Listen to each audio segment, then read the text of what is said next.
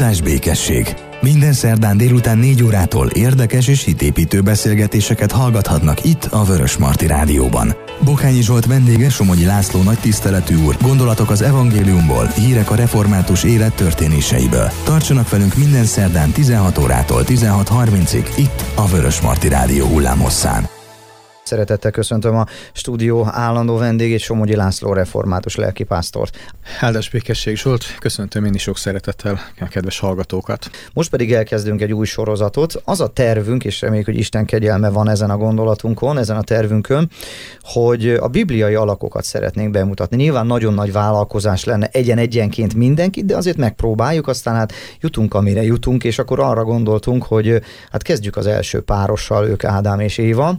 Itt aztán aztán érinthetjük a teremtés történetét mindenképpen, a bűnbeesés történetét, és ami a legszomorúbb a bűnbeesés következményét, úgyhogy hát kezdjük talán a, a teremtés történetével, és beszéljünk Ádámról és Éváról. Jó, nagyon szívesen, bár Ádám és Éva előtt magát a teremtést kell akkor először Igen. tisztáznunk. A Biblia szerepe újra előkerül, és nagyon szívesen és örömmel mondom el azt a meggyőződésemet és hitemet és hitünket, hogy mi is a különbség a természettudományos megközelítés és a bibliai között? Nincs ellentét. Talán meglepő sokaknak, de ezt szent meggyőződéssel valljuk, nincs ellentét, mert a természettudomány azt mondja el, és az a dolga felfedje, milyen a világ. Milyen a világ, és azt hogyan lehet hasznosítani például. A Biblia mit mond el? Hogy kié a világ. Mind a két információ egyébként rendkívül fontos de abszolút nincsenek ellentétben. És mindig baj van, amikor átcsúszik valamelyik a másik területére. Amikor a tudomány megpróbálja valahogy megmagyarázni és kitalálni, hogy vajon ki a világ, és itt jön mindjárt a teremtés, pontosan az élet eredetének a kérdése, vagy egyáltalán a lét kezdete, uh erre ugyanis a tudománynak nincsenek eszköze, hogy itt bármit mondjon és bizonyítson, mint hogy a biblikus hívő emberek is bajba kerülnek, amik igazán bele csúsznak egy-egy tudományos fejtegetésbe,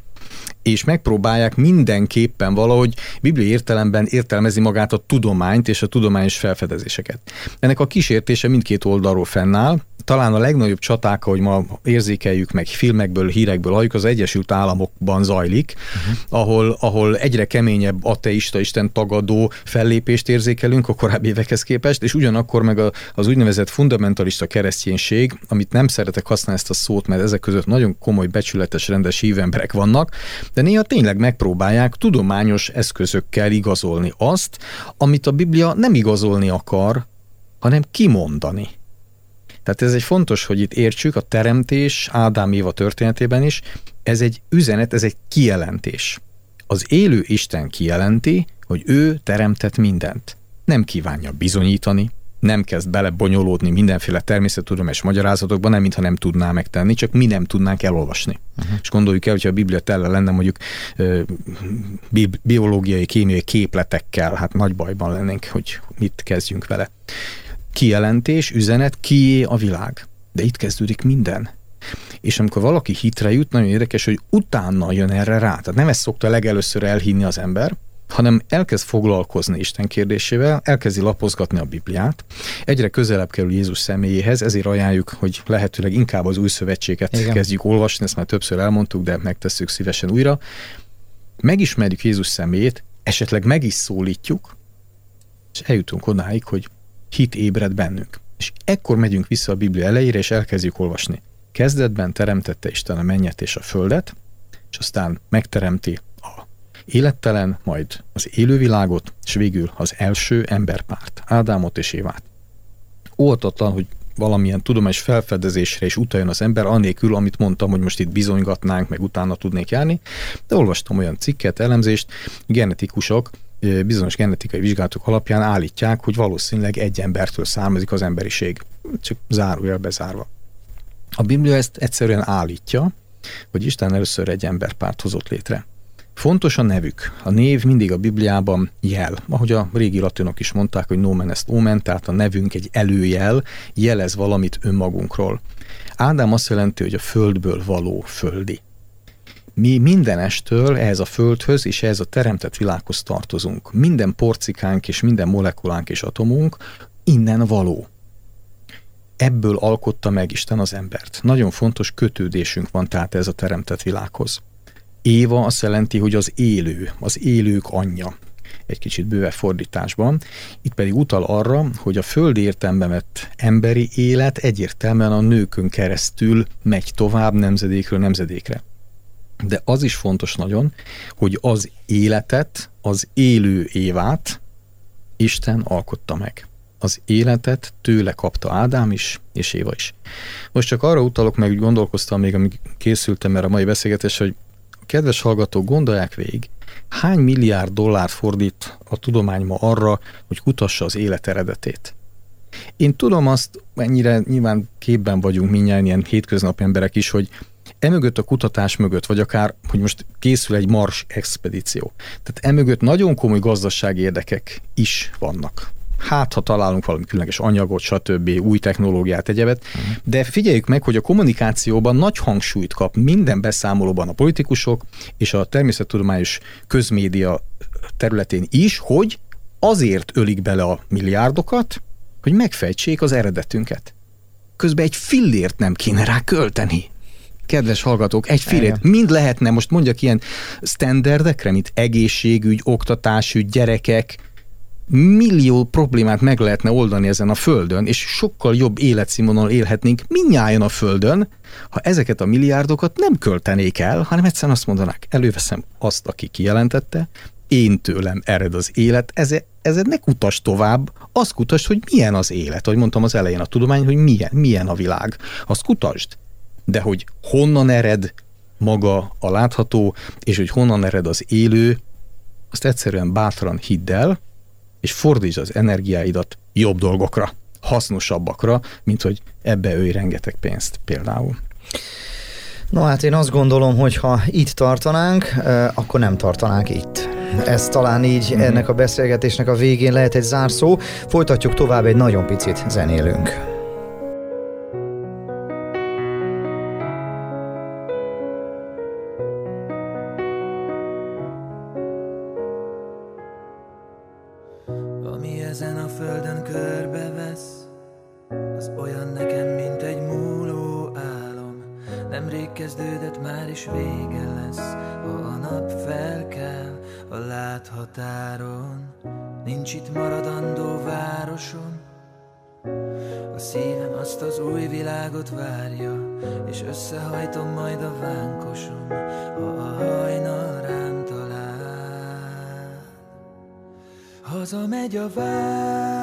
vándor, erről álmodott ő százszor, arra tette fel az életét, hogy egy szép napon majd célba ér.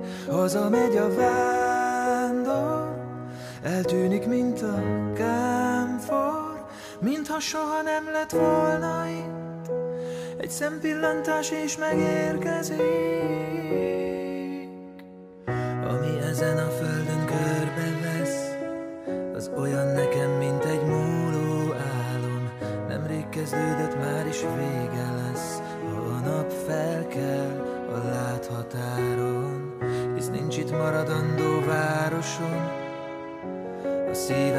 Az új világot várja, és összehajtom majd a vánkosom, ha a hajnal rám talál. Hazamegy a vándor, erről álmodott ő százszor, arra tette fel az életét, hogy egy szép napon majd célba ér hazamegy a vándor, eltűnik, mint a kánfor, mintha soha nem lett volna itt, egy szempillantás és megérkezik,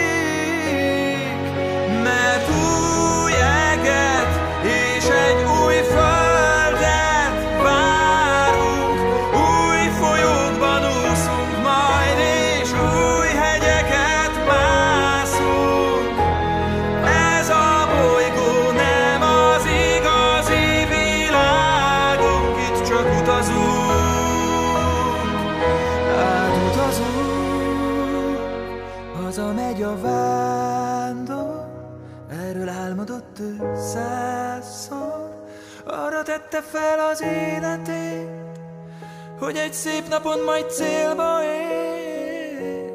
Hazamegy a vándor, eltűnik, mint a kámfor, mintha soha nem lett volna itt. Egy szempillantás és megérkezik, hazamegy a vándor.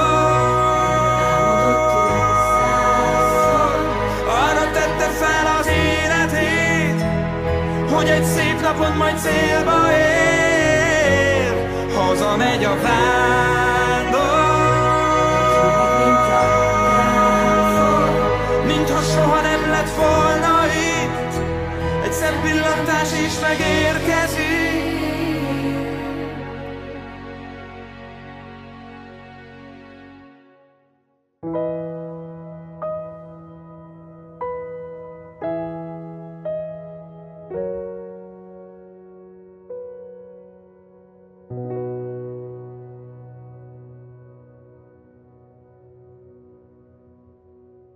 Adáson kívül beszélgettünk egy példáról, ha már a, a teremtésnél tartunk, és szóba jött ez, a, ez az órás példa, amit mind a ketten ismertünk. Ugye, ha darabjaira szedjük az óránkat, és földobjuk, vagy megrázzuk a kezünkben, hogy mekkora esélye van annak, hogy az gyakorlatilag ugyanúgy, vagy összeáll egy egész órává, hiszen ugye nagyon sokan mondják, hogy tulajdonképpen hát az, a, a, az egész egy nagy-nagy ősrobbanással indult, a, a Biblia, amit tanít, hát az, az mesebeszéd, tulajdonképpen egy ősrobbanás a, a keretkezés. Na hát akkor mi is csináljunk egy ilyen ősrobbanást otthon az óránkkal, kíváncsi vagyok, kinek mennyi idő alatt áll össze a kezébe, markába, hogy a feldobott órából egy működő óra, valószínűleg egy darabig várni kell rá. Igen, hát ez egy kicsit persze mondjuk így viccesnek hangzik, de egyébként olvastam egy szak újságban, hogy matematikusok ezt szépen levezették, hogy a valószínűsége ennek nulla. Kb. Tehát teljes, teljesen lehetetlen és hihetetlen, hogy összeálljon. Pontosabban tegyünk még hozzá valamit. Mindaz, amit látunk az atomok, a molekulákban, aztán nem beszélve az élősejtben, ott információ van még jelen, nem csupán az anyag. Tehát egy rendező elv, egy pontos forgató forgatókönyv, egy pontos tervrajz szerint állt össze az anyag is, aztán főleg az élő anyag az egy még sokkal bonyolultabb rendszer szerint. Na most ez az információ, ami a rendet meghatározza, hogy működjön akár akár az anyag a maga szerkezetében megmaradjon és olyan legyen, amilyen, akár egy élő sejt, ez a rend, ez az információ honnan? Honnan van? Erre semmiféle magyarázat nincs. Tehát a, a, a ateista természettudományban semmi. Az ősrobbanás vagy volt, vagy nem. Sokan azt mondják, hogy volt, jó, nem mondhatjuk, hogy biztos, hogy nem volt, nem is mennék ebbe bele, de ez a rengeteg információ, amit például később a DNS molekulában megint tetten érhető. Azért azt jó, ha tudjuk, hogy ezer darab 500 oldalas könyvbe lehetne leírni, ha így kiírnánk emberi betűkkel azt az információt, ami egy DNS molekulában benne van. Hmm. Ezer darab 500 oldalas könyvbe férne bele. Hát azt azért meg kellett írni valakinek. Azt nekem nem mondja senki, hogy két oxigén meg három szénatom úgy összefogott, hogy figyelj haver, megírjuk, jó? Ezen túl megcsináljuk, megírjuk a DNS molekulát. Tehát, és mégis az ember inkább elhiszi ezt a képtelenséget, mint sem azt a kijelentést, hogy atyád vagyok, hallgass rám. Én teremtettelek, én vagyok alkotód, én formáltalak. Az anyamében is pontosan tudom, hogy hogy alakultál mindent úgy terveztem, hogy az neked jó legyen. Szóval itt a döbbenetes, hogy inkább minden butaságot, badarságot elhisz az ember, sem mint, hogy meghallaná Isten halk és szelít szavát, amely pedig szól, ha tetszik a rádión keresztül, vagy máshol, hogy jöjj, én megváltottalak, neveden szólítottalak, enyém vagy. Én alkottalak, elrontottál valamit, és itt megyünk tovább Ádám és Éva sorsában, én veled egy egészen személyes közösséget képzeltem el, derül ki a Biblia első lapjaiból, ez az emberi élet titka és értelme, ez az értelme az emberi életnek, hogy az ő teremtőjével egy egészen bizalmas, szeretetteljes légkörben éljen. Most ebből Ádám és Éva tudatosan kilépett, ez a bűneset, kilépett, megszakították, felmondták ezt a kapcsolatot, és azóta lézengünk a világban, és keressük az értelmet keressük, hogy miért élünk, és, és hirdetjük ezerrel, hogy nem találjuk meg, kedves hallgatók, és mindenki, aki hallja, nem találjuk meg az életünk értelmét, amíg ebbe a kapcsolatba vissza nem lépünk. Így vagyunk megalkotva vagyonis, így vagyunk megteremtve. E kapcsolat nélkül állandó hiányérzetünk van. Hát ezért van az, hogy sztárok, gazdag emberek és mások akkorákat csalódnak, meg sokszor öngyilkosok lesznek, meg annyi mindent keserűséget látunk az úgymond sikeres emberek életében is, mert elér valamit, ami emberileg úgy tűnik, hogy a csúcs, na mhm. ezért éltem, és utána összeomlik. Mert ott belül éli át, hogy amit ő keresett, nem találta meg. Mert amit keresett öntudatlanul, az Isten szeretete. Az a mennyei atya személyes közössége, kapcsolata. Tehát Ádám és Éva története ezért is rendkívül fontos a Biblia elején, hogy lássuk, mi egy ilyen csodálatos közösségre jöttünk erre a világra, hogy egymással és ő vele kapcsolatban éljünk, mindent megosszunk, örüljünk az életnek, tényleg örömre vagyunk teremtve, szó szerint boldogságra vagyunk teremtve, de a boldogságunk alfája, eredője ez a kapcsolatrendszer. És itt nagyon fontos, mert itt főleg a mai világban hangsúlyoznunk kell, hogy Isten rögtön a házasságot is megteremti. És a házasságról később Pálapostoltól tudjuk, hogy ez egy felette nagy titok, mert hordoz magában egy mennyei dimenziót, magában hordozza minden házasság annak a lehetőségét, hogy a férfi és a nő úgy szeresse egymást, ahogy az Isten fia szereti az ő népét, az egyházat. És azt mondja Pál, hoppá, gondolkozatok egy picit el, ez nagyon nagy dolog ám, ez egy nagyon nagy titok, de azért, amit lehet, tudjatok belőle. És minél mélyebben szeretitek egymást, annál közelebb kerültök ahhoz a mélységes szeretethez, ahogy Jézus Krisztus, a ti megváltótok szerettiteket, és rajta keresztül ti mennyi atyátok. Tehát Ádám és Éva személyében és alakjában mindjárt a házasság is megteremtetik, és nem öncéllal, nem az élvezet kedvéért, benne van az is, mondjuk ki, a szexualitás és Isten terve és ajándéka a házasságban, nagyszerű dolog, csodálatos dolog, ott a helyén, de ez is egy része csak annak a, annak a szeretet kapcsolatnak és harmóniának, amit Isten elgondolt a férfi és a nő közé, hogy ott is, mint egy makett, mint egy miniatűr, megjelenjen az a nagy-nagy szeretet, ahogy Isten szereti az embert, és Isten szereti azt, akik hozzáfordul és benne bízik. Tehát Ádám és Éva élete valóságos, szent meggyőződésem, hogy konkrét férfi, konkrét nő volt ő, annak idején nem valamiféle szimbolikus Igen. alak, ugyanakkor átvitt értelemben nagyon sok üzenetet hordoz. Honnan jöttünk, azonosak vagyunk a világgal, ide tartozunk, az élet átadása is ránk bizatott, és ebben a nőnek van például nagyon fontos szerepe, és a házasság az az isteni szeretetnek kicsinyített, másak kell, hogy legyen, és ha az csodálatos, ha nem az, az meg akkor a mi bajunk, az a mi nyomorúságunk. Van még egy fontos dolog, bár erről azt hiszem egyszer már korábban beszélgettünk, a, a, hát a bűneset története tulajdonképpen. Mm-hmm. Itt nagyon-nagyon sokan, ugye, főleg a művészet, ugye elvitte ezt az egészet az almaevés irányába, ugye a kígyó kínálja az almát Évának, én azt gondolom, hogy mi azért erről már beszélgettünk sokat, hogy itt nem egy almáról van szó, vagy legalábbis mondhatjuk, gondolhatjuk, hogy itt nem egy alma a lényeg. Hát egészen biztosan, sőt a Biblia szövegében nem szerepel az alma, mint gyümölcs, ott egyszerűen gyümölcsöt ír, de mindegy, hát valóban úgy jelent meg a képzőművészek fantáziájában, mint alma lett volna, lehetne az is, de nem ez a lényeg. Isten két nagyon fontos fát teremtett a sok-sok millió közé, ebbe a bizonyos édenkertbe, ahova elhelyezte az első emberpárt. Az életfáját, hogy abból újra és újra vegyenek, és örökké éljenek. Nagyon érdekes, mi alapvetően örök életre vagyunk teremtve, de a bűneset után elveszítettük. Mert volt egy másik fa is, ez pedig a jó és a rossz ismeretének a fája. Ezt nagyon sokan félreértik, itt is tisztázunk kell, hogy nem a tudás fája. Ezt felejtsük el, és főleg nem a tudomány fája. Isten nekünk a tudományt feladatként adta. Isten gyönyörködik a tudományban. Ha az egyébként azt csinálja, amire való, feltárja, hogy milyen a világ, ahogy a beszélgetés elén elmondtuk, és úgy utalásokat tesz arra, hogy de klassz ez az alkotó. Most Igen. bocsánat, így, de jó fej. Ezt a tudomány millió eszköze tudná hirdetni, ha akarná, hogy milyen fantasztikus a tervező, akinek a kezenyomát fokról fokra feltárjuk. Tehát a jó és tudás fája az egy erkölcsi kérdésekről szóló fa volt, arról a kérdésről alapvetően ki fogja a jó és a rossz meghatározását megadni. Ki fogja megmondani?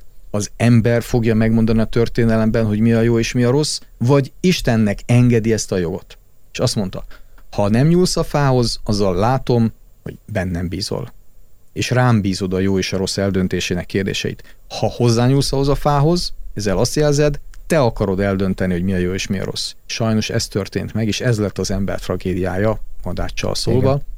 Hogy úgy döntöttünk, hogy hozzányúlunk, és majd mi majd mi eldöntjük, hogy mi a jó és mi a rossz. Na, onnantól kezdődik a tragédiák sorozata. Tudni ezzel az kezdődött, hogy akkor Isten visszavonult. Ugye úgy tűnik ez, hogy így írja a Biblia, hogy Isten kizárta maga közösségéből, közelségéből az embert, tehát az édenkertből ki kellett menni, többet soha nem találjuk meg, hogy hol volt pontosan az az édenkert. Ez egy közösség szimbóluma, kikerültünk ebből a közvetlen kapcsolatból, és akkor így ránk nézett, hogy na, lássuk, akkor most hogy csinálod? Hát innentől kezdődik a történelem. Most nem kell az nagyon történésznek lenni, hogy, és most bocsánat, hogy Marxot egy pillanatra idézen, egy szoktam, nem, egyébként nem nagyon jellemző rám, de Marxnak ebben igaza volt, hogy az emberiség történelme háborúk és osztályharcok története. Vér, vér, vér. Na ez ott kezdődött. Amikor azt mondta az első ember, majd mi, szoktam idézni, emlékszel talán rá konfirmációban és amikor a pici babára utalok, aki, igen, aki, aki igen, már igen, a bűneset igen. után születve, hogy kezdi, amikor majd én ededül, ededül, ededül ez igen. a tipikus kifejezés, hogy ne nyúljatok hozzám, ne tanítson, most már majd én eszek például, és akkor fogja a kanalat és dugja a fülébe, szoktam mondani, igen. mert nem találja el a száját. De már ő ededül. Na ezt csináljuk nagyba. Majd mi egyedül. Nem kell Isten. Nem kell Isten. Hogy most beszélgetünk róla. Élet eredete? Milliárdokat költünk rá. Majd csak megfejtjük valahogy. Egyedül. Egyedül. Egyedül. Nem kell Isten.